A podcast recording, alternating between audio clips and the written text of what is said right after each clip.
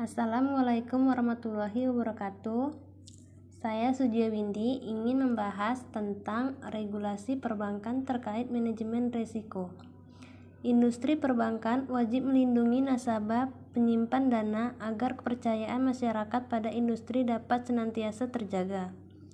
Oleh karena itu, perbankan merupakan industri yang perlu diatur dengan berbagai regulasi, khususnya mengenai aturan penyediaan modal minimum regulasi perbankan yang dikeluarkan baik oleh Bank Indonesia atau Otoritas Jasa Keuangan selaku regulator maupun oleh Basel Komite yang menjadi rujukan perbankan dunia dalam menetapkan regulasi perbankan.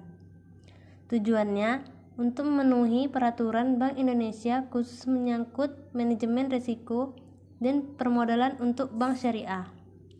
Islamic Financial Service Board merupakan lembaga internasional yang berkepentingan dalam memastikan kesehatan dan stabilitas industri jasa keuangan syariah yang mencakup perbankan, pasar modal, dan asuransi.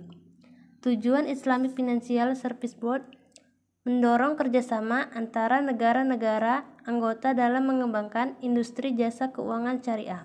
Terima kasih. Assalamualaikum warahmatullahi wabarakatuh.